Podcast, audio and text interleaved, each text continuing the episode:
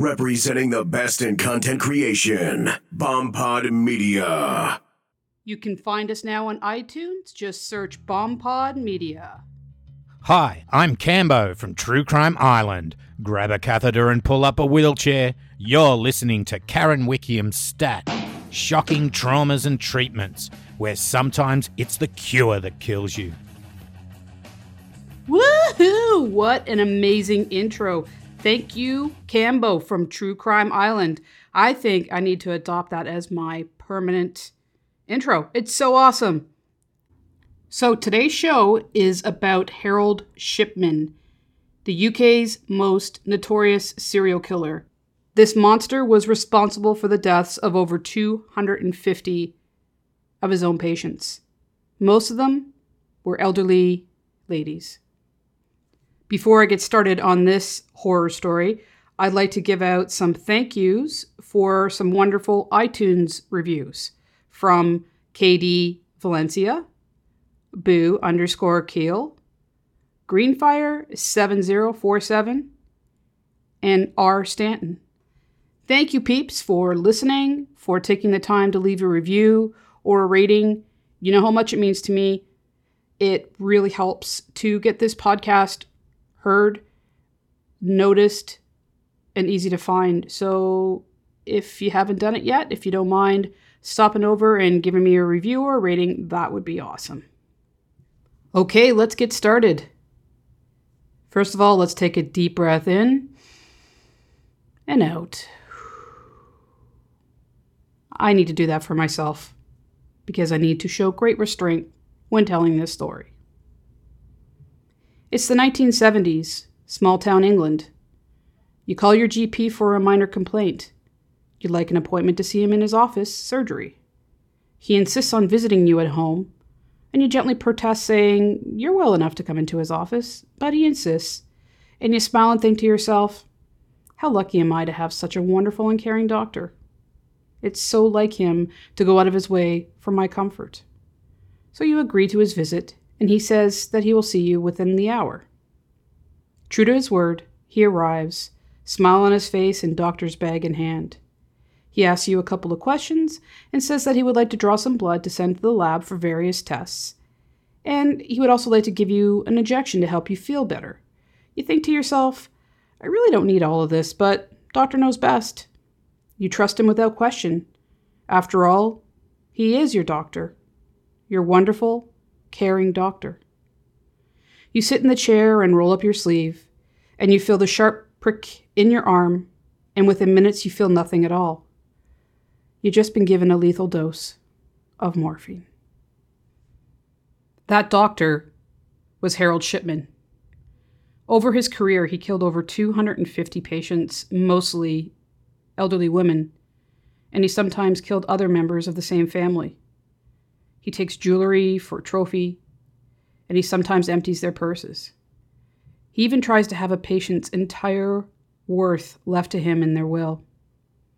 And it was that that led to his downfall. Who do you think is the most dangerous type of serial killer? I believe the worst kind is the one who's in a position of trust a doctor or a nurse. One of the first things I learned in nursing school is that we're in the ultimate position of trust. It's something that most people understand right away. And I know I did. I came from a family of medical people, medical backgrounds. It was on my first rotation in the hospital, giving direct patient care, that it really hit home. It never left me. And even though I was only trained to give the most basic of care at the time, it was care all the same. The patient trusted that I would be respectful and kind, and I would maintain their dignity and confidentiality. Their life was in my hands. It made me feel a little lightheaded and a bit queasy at the thought of it. Why? Because it is such a huge responsibility, and there is no room for error. Now, I just don't want to talk about Harold Shipman here. He doesn't deserve all the focus. His victims do, and it's important to talk about them. In doing so, hopefully, we can uncover some of the ways that we can detect serial killers. Because out of all serial killers, murderers, rapists, and criminals, they are the hardest to detect. They hide in plain sight. Anyone who is a true crime connoisseur, or even just socially aware, likely knows the hallmarks, traits of a serial killer, psychopath, sociopath. I'm just going to review a few of them right now. One trait is that they are power junkies. Serial killers have a real affinity with power. Even when they get caught and they know the game is up, they're intent on exerting some kind of control over the people around them, and they often hold back bits of crucial info on a bid to maintain power over the situation, gain attention, and assert a warped sense of authority. Now, doctors already have an abundance of power and authority. So when you add this on top of it, it is just a prescription for terror. They're also great manipulators. Apparent vulnerability and the need to please have been used effectively time and time again by serial killers as a way of hiding a sinister personality. Some of the world's best known serial killers have a frightening ability to manipulate those around them, pressing the right buttons in order to present themselves in a false light. Serial killers are often able to manipulate a situation in order to pass blame for their actions, using hot button issues of the day or medical and psychological research to try and explain their actions. Shipman used his position as a medical expert to manipulate his patients into treatments that ultimately killed them while posing as a caring member of society. Serial killers are egotistical braggarts.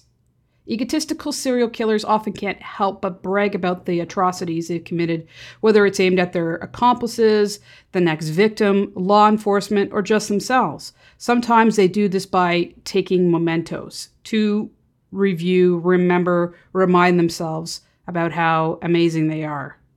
Next is that they're superficial charmers. They tend to have a very good grasp of other people's emotions and are quick to pick up on any vulnerability or weakness in order to convince them into doing things they normally wouldn't. They'll get others on their side and take charge of a situation with a mix of compliments and common sense. So they appear to be quite competent. Meanwhile, they've just got your head running in so many different directions that you may agree with them. The other thing is that they're an average Joe or appear to be just a regular everyday person. And this is possibly the scariest trait of all. Many serial killers look like a pillar of the community at first sight. It's a way of gaining trust, only to abuse it in the most appalling ways. This tactic has enabled many to get away with a lot of deviant stuff behind closed doors. So, like I said earlier, you apply all these characteristics to a physician, a nurse uh, who is in a position of trust. They have knowledge of medicine. They know how to hide what they're doing.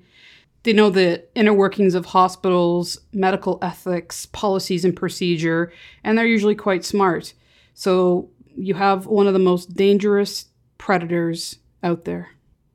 Now, I want to go back and start at the beginning of Shipman's life. It's, I'm not saying that monsters like this deserve any sympathy. I'm not. But I think it's really important to start at the beginning of their lives and study them to try to figure out how things like this can happen. And if we can sort of see things early on or note certain personality traits early on, maybe we can stop these horrible things from happening in the future. We can only hope. Now, before I take a dive into Shipman's life, I'd like to tell you about a great service, a great product where you can go and create your own personalized photo calendar online in minutes. All you have to do is simply upload your photos from your computer, smartphone, or Instagram account. You choose from a variety of photo page layouts and background designs, add birthdays and personal events, and of course, they save your events, making it easier to create for next year. Their calendars are top quality, and most orders print within 48 hours. Now, they have a special offer right now for podcast listeners. Go to createphotos.com, make your calendar, and then save up to 55% using coupon code PODCAST. And this coupon is good until the end of the year. Okay, let's go back in time and talk about young Harold Shipman. How does a monster get made? Or is he made? Or is he born that way? Or is he born and made that way? Hmm, the age old question that I hope one day that we'll be able to answer.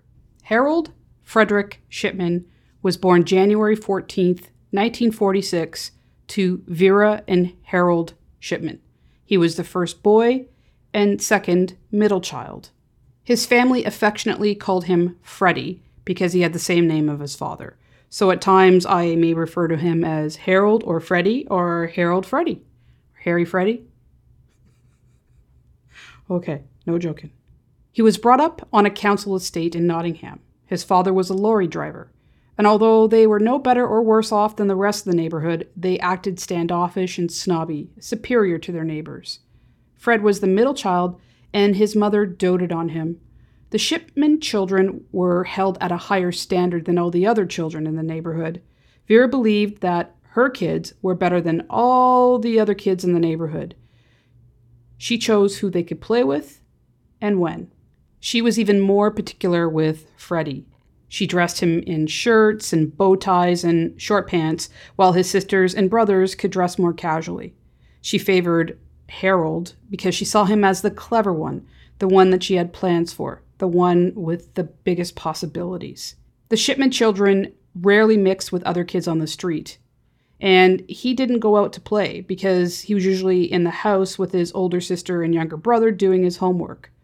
Now, Fred did have a couple of what you would call close friends, as close as they could be, but he associated only with them as per his mother's permission, and the same boys all the way through school.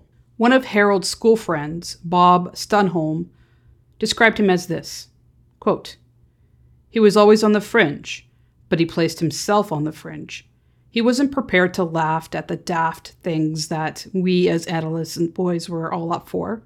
I remember once in the changing rooms, after a practice, a chap was telling a dirty joke, and we were all guffawing at the punchline.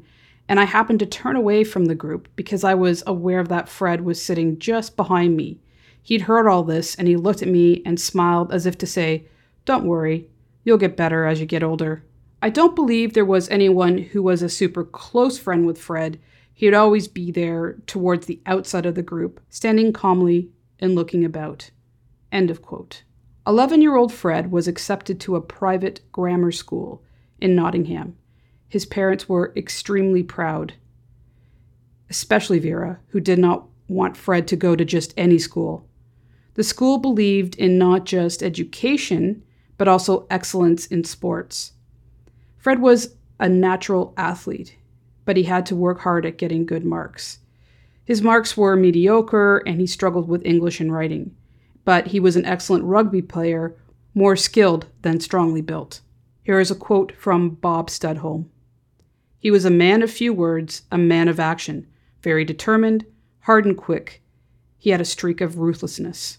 He was a lamb in the house and a lion on the field, I think is the expression. When Harold Fred was 17 years old, his mom was diagnosed with terminal lung cancer, which in the 1960s meant a long and painful death. The neighbors hadn't a clue because the Shipmans kept to themselves. After school, Fred would rush home to be at his mother's side, and she likely counted down the hours and minutes until he came home. Fred took over the care and comfort of his dying mother. His father was too busy, working to support the family, and he distanced himself emotionally. His siblings afforded little support. This fell happily on Freddie's shoulders. As Vera's illness progressed, she was in constant pain, was emaciated and gaunt and debilitated. She could hardly raise the energy to sit up and spent all of her time in bed. Harold Fred was normally present when the doctor arrived to administer the morphine, the only thing that would quickly and thoroughly relieve her terrible pain. The routine is that the doctor would administer the morphine injection, but it had to be witnessed. So Harold would be his witness. It must have made a profound impression on him. This was his first experience of seeing that particular drug at work. I believe that there is no coincidence in the fact that in later life, Dr. Shipman chose the afternoon as a time to administer his lethal injections, or that he used the same drug, morphine. The emotional impact of watching the effects of such a strong pain killing opiate would have made a huge impact on the 17 year old, traumatized by the imminent death of a much loved and doting parent. The maternal attachment is an extremely important thing. His mother was receiving injections of morphine, and he was witnessing that, and he might have gotten some kind of thrill out of it, maybe. Here is a quote from psychologist Paul Britton. This would have been very much in his inner world, and it may well be that this, interlinked with his fascination with death and control over life and death, may have been something which gradually became the stronger and stronger engine in terms of personality. Then one day he begins to act it out. When you look at his choice of morphine, he has a history with it. From his point of view, its effectiveness. It works easily and quickly. It's not messy. It's something he's comfortable. End of quote. Vera Shipman died in a morphine induced coma with her son Freddie at her side on June 21, 1963. He himself likely moved from a sense of anguish to a release of that after she had passed. So there would be at least the beginning and signs that a sense of peacefulness would come with the delivery of morphine. This is something that he likely developed or led to the development of him being a killer. Here's another quote from Paul Britton Shipman will be visualizing how his mother looked in death. And this, I think, is one of the key drives for the man. Other people who kill under similar circumstances need some motivational drive for the peaceful joy that comes from the death and dying process. I think Shipman had the same deep and profound joy in the presence of death and then particularly seeing the transition of someone from life to death. So it seems that maybe his kick, his satisfaction came in the process of death starting, watching, controlling, and ending life. It may have been the result and not the actual act of murder that drove Shipman to kill and kill again. What he is looking for is that great peace, that joyfulness, that sense of everything in the world was going to be okay. He felt that he could play God and decide when a particular patient should die. After the person died, Shipman would arrange their bodies and their limbs to exactly how he wanted them to look, like a scene in a tableau. I think the way Vera died, first in terrible pain, emaciated and so weak that she couldn't sit up, the doctor arriving, relieving her pain with an injection of morphine. Then the pain is relieved, the grimace is gone from her face, she falls asleep and dies peacefully. It wasn't the one event of injecting the morphine, but a series of events that led up to it.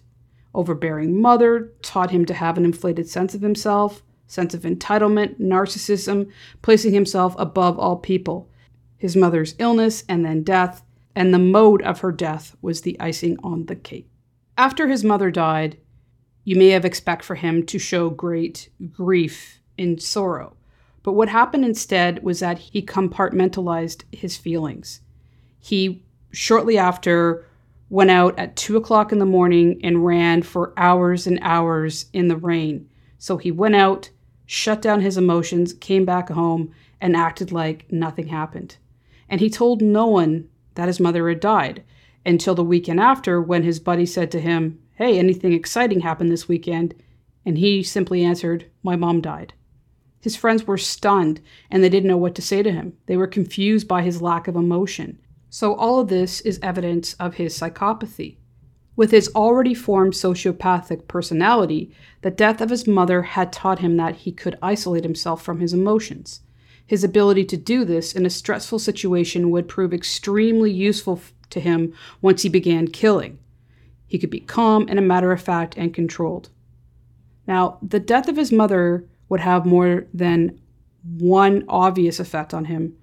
Freddie Shipman had a sudden desire to be a doctor. He had never mentioned before his mother death that he wanted to be a doctor.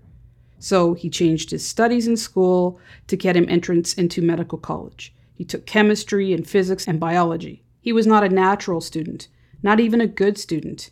In fact, he had to repeat all his classes over at least once. It's unlikely that he initially became a doctor to murder people. I think that he saw himself as being an important, heroic figure, However, his desire to be a doctor and his psychopathic desire to kill would collide. In September 1965, two years after his mother's death, Shipman left his home in Nottingham and headed north to Leeds University Medical School. One thing that medical students are subjected to early on in, in, their training is that they work with a lot of corpses. Here is a quote describing his attitude towards dealing with death and dying. Quote, there are postmortems. They are working with remains, visiting sick people in the hospitals, quite possibly being present as people die. So by the time he finished his early medical training, he would have been quite familiar with death. According to some of his fellow medical students, Fred Shipman was fascinated with corpses. He was not squeamish about handling a body, and he is said to have stayed in a hospital morgue after other students had gone home claiming that he stayed behind to spend more time on studying the body. This may have provided the thrill sensation that budding murderers and serial killers seek. End of quote. During his second year in med school, he met his future wife, 16 year old Primrose Oxtoby. She worked as a window dresser. She wasn't a very educated or intelligent young woman, but she seemed to have a flair with art. She came from a very strict background. Her parents were Methodist, God fearing people. She couldn't wear makeup or go dancing, and this was the 60s when women were exploring their sexuality and fighting for equality. Primrose was sheltered from all of that. She was naive and giggly young lady, not at all like the large, sour faced lady in a dull, shapeless raincoat that the media would, would portray many years later. A woman who would attend the trial of her husband every day but would not talk to the press or show any emotion. Shirley Horsfall, Primrose's friend, in school remembers her as a quote, bundle of laughs, really very good company, good fun, very down to earth, very jolly, very bubbly, and vivacious. Harold was seen as quite the catch, especially to 16 year old Primrose. At the time, he was a good looking, athletic medical student. They met each other riding on the bus when he was going to school and she was going to work. And soon they were dating, and not short after that, she had a bun in the oven. She was pregnant with Harold's baby. Primrose was quite happy about this. It's not known how Harold felt at the time, but many years later, he told a nurse that he was working with that getting Primrose pregnant was a mistake. And he said, I was a bright boy. I should have known better, shouldn't I? Primrose's parents were unhappy to say the least. Primrose's father had a soft spot for her, and when he found out that Harold was going to marry her, he was a little less upset. Her mother, however, would never get over it. She would always hold a grudge against her daughter. It was bad enough that she got pregnant, but it was even worse that she would be marrying Harold. She thought him to be a smarmy and superior acting jerk. Even though Primrose tried to have a relationship with her mother, her mother didn't reciprocate. She even cut her out of her will. Harold Shipman and Primrose Oxtoby had a shotgun wedding on November 5th, 1966. Harold was 20 and Primrose 17. No family or friends attended, there were no pictures, and the wedding was a source of great shame for her parents, and they wanted it to be hushed up. The young couple lived in a small student college accommodation apartment. Fred worked long hours, and when Primrose wasn't working, she spent a lot of time alone. She moved back to the home of her parents in the final weeks of her pregnancy. Harold wasn't very welcome there, and this really pissed him off because he expected to be treated with the utmost of respect and reverence. After all, Harold Shipman was soon to be Dr. Harold Shipman. Primrose and Harold's daughter, Sarah, was born on February 14, 1967. Harold would have likely felt a lot of resentment about his life because he would have felt penned in. He had a psychopathic personality. He would have resented the constraints that would have been put on him by an unplanned pregnancy. He likely felt caged. On the outside, he would have appeared to have accepted that, but he had a huge ego, and he was arrogant and self regarding. He was boxed in, and his anger was growing in that tight space. This man was a narcissist, overwhelmed by self regard, who genuinely wouldn't be able to understand why other people didn't feel the same about him. Anything that drew attention away from him would be seen as deviant, hostile, deliberately disrespectful. To sum it up, here's a quote by Colonel Robert Ressler, who had personally interviewed most of America's serial killers. Quote, in the space of four years, Shipman had lost his mother to cancer met his first girlfriend, lost his virginity, faced the stress of an unplanned pregnancy and a forced marriage, and was trying to study in a sphere that more than stretched his limited academic ability. Anything that entails personal internal trauma and upheaval will push these people to these acts of violence. That this stress combined with frustration and anger in a psychopath is a potentially murderous combination because they're mad, they're angry, it leads them, it pushes them to their first offense. End of quote. Faced with the stress of trying to study for his medical exams and the responsibility of a wife and new baby, the young medical student began taking drugs. Medical students learn all about pharmacology and have relatively easy access to it. Not so much now, but it was a little bit more accessible in the 1960s. Although most young doctors undergoing the stresses of medical school would go out and get drunk, Fred started taking pethidine, also known as Demerol, which is a strong opioid narcotic painkiller. At the time, it was commonly used in childbirth because it also had the effect of uh, being a muscle relaxant. And the other effect was euphoria, which makes it highly addictive. It feels good when you take it. Here's another quote Here was another link in the chain. The young boy who considered himself superior and who had learned to shut down his emotions had discovered a fascination with the effects of morphine. Now, frustrated by his personal life and overcome by the stress of his studies, he accidentally found the calming effects of Demerol helped him through long hours of study. End quote. I gotta tell you, I don't know how that would help him through long hours of study because any kind of opioid makes you drowsy. So, I don't know. I guess he was a special case. We know he was. In 1970, Shipman sat a month of final exams, and while others in his year achieved honors degrees, he scraped by with a pass. This would have antagonized his sense of superiority. At this time, he had been concealing his drug habit for three years while carrying out clinical work at Leeds General Infirmary. That's just frightening. Harold's arrogance had left him believing that his addiction would always go undetected, that he could get away with what he wished and he could outsmart anyone. He would now be free to write his own prescriptions. Ah, all of that is just so scary. First of all, he's shooting up Demerol while taking care of patients when he should be learning. So the drugs would have affected his ability to learn his he may have had a bit of a short-term memory, but long-term, he couldn't have learned anything properly and he was already a crappy student. Now, on top of that, he could write his own prescriptions.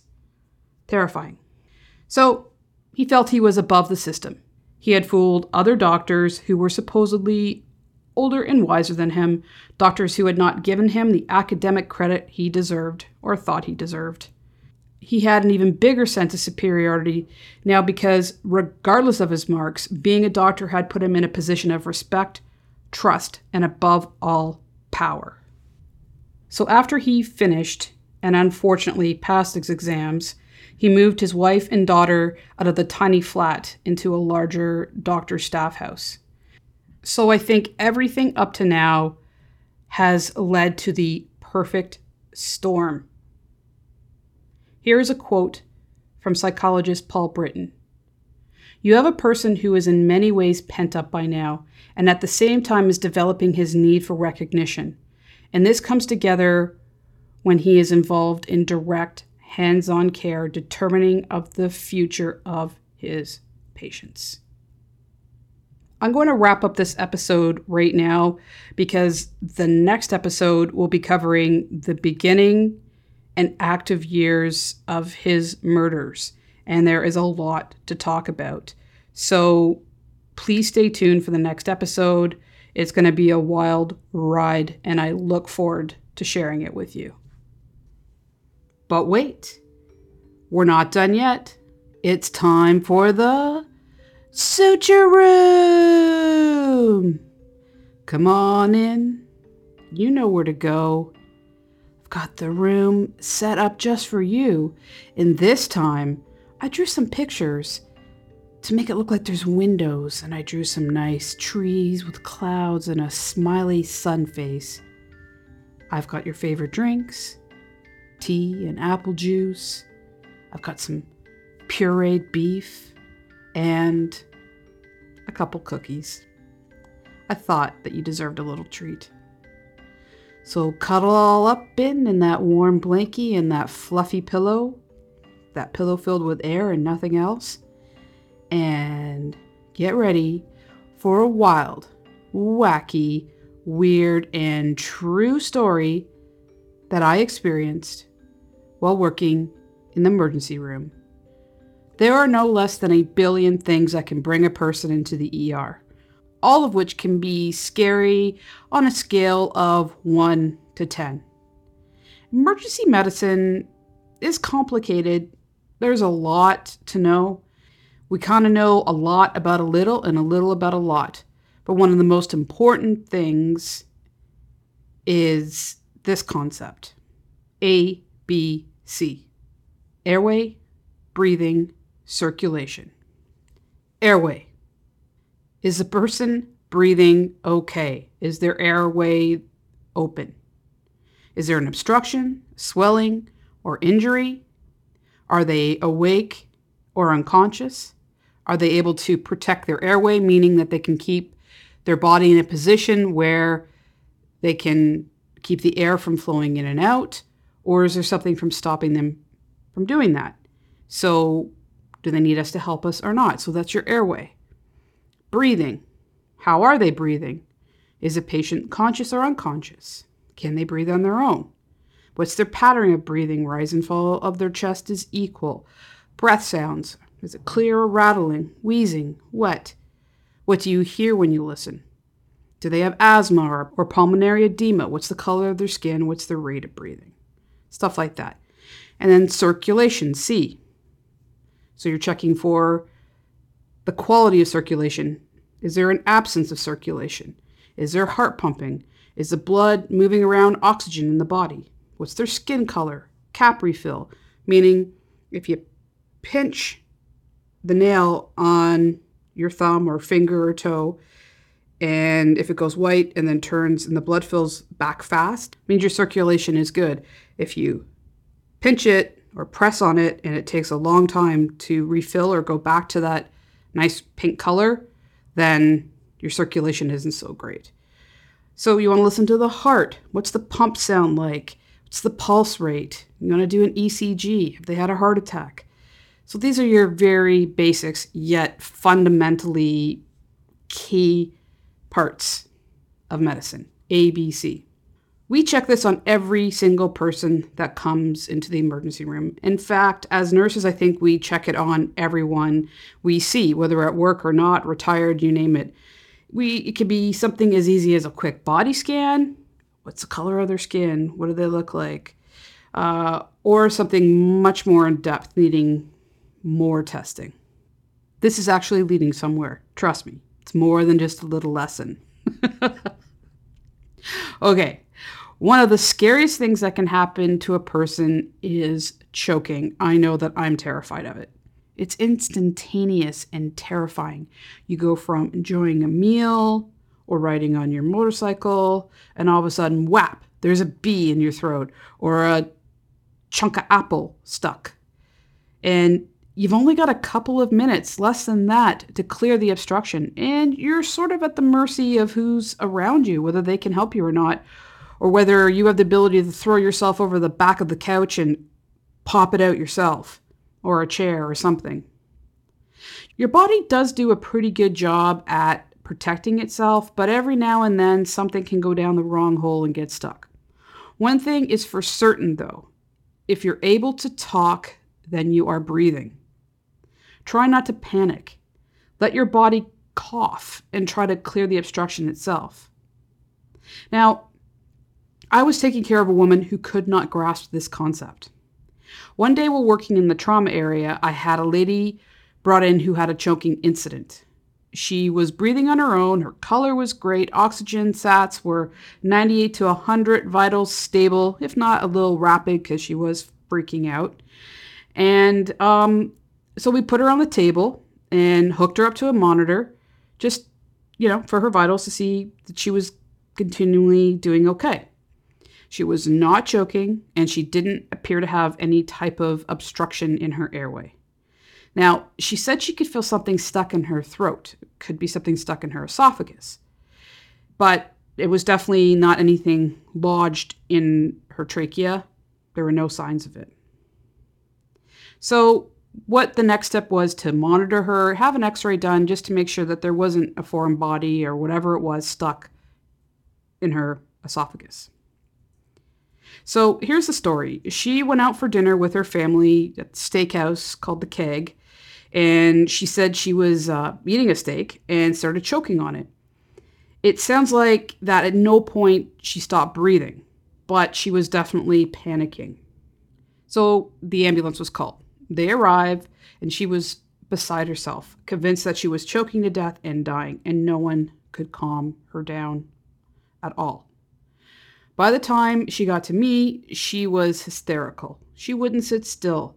I had a hard time keeping her hooked up because she would get on the bed and off the bed and she would like tear around the room in these little crazy like chihuahua circles and she was making all these crazy sounds and like she was trying to rip her clothes off and I started thinking maybe she is here for another reason that we should check out but Anyway, I had to be a little firm with her, and I don't like being that way, but I had to say, look, you need to sit down and sit still and listen to me. Look in my eyes. I will show you on the monitor that you are doing okay. Well, her hysterics led to her starting to cough and gag and get herself. Ugh, she was so worked up. So I handed her a little basin so she could puke into, because that's where she was headed and I sort of backed away from the bed and watched her just to see what was going to happen. And just as I got a little space between us, she hacked up or puked up or whatever a massive, partially chewed, slimy piece of cow flesh, and it shot up out of her mouth like a bullet and went straight up in the air and then flew down her hospital gown. And she then all like then she just sat there frozen, looking stunned, not moving. And I was trying so hard not to laugh because you got to picture this hysterical lady now frozen in place and this massive glob of meat boom out of her mouth, boom down her shirt. So anyway, I calmly walked over to her. I had my gloves on and I told like indicated that I needed to reach down her gown so I reached down and I plucked out this huge piece of meat. I don't know what she was thinking. I mean, it was huge. And so I showed it to her and I asked her if she felt better. And then all of a sudden she started to like tap and touch all over her body. And I don't know what she was doing. Like, is she checking that everything was still there? Like, maybe she was missing a brown globule that was on her body that maybe should have been checked out before. Anyway. so, yeah, she admitted that she felt better then and she calmed down. So, I popped that little appetizer in a specimen container to show the doctor. He was amazed by the size of it. But anyway, uh, she had an x ray to make sure that there was nothing else stuck in her airway or esophagus, and everything was okay, and she went home. And hopefully, after this, she had a better grasp of her ABCs. Groan. I know, that's bad. Anyway, that is my story for today. I hope you enjoyed it. And the lesson here is please chew your food thoroughly. All right? No big chunks of meat. Chew, chew, chew. Before I end today's show, I was wondering if you could go check out my Patreon account. If you go in to the Patreon site, that's P A T R E O N, and put in my podcast name, STAT, Shocking Traumas and Treatments, you will find there all my episodes and you will see what you can do to help me out a little bit financially. It helps me to pay for a lot of the costs that I have for the show. And you do get special perks and bonuses when you sign up, if you're able to sign up. And if you're unable to do that, because we don't all have a little bit of extra money to put aside, maybe you could go to iTunes and leave me a review or a rating. And that would mean a lot to me. So thank you very much. I look forward to part two of the Harold Freddie Shipman story. Until then, this is Karen Wickiam from STAT, Shocking Traumas and Treatments, where sometimes it's the cure that kills you.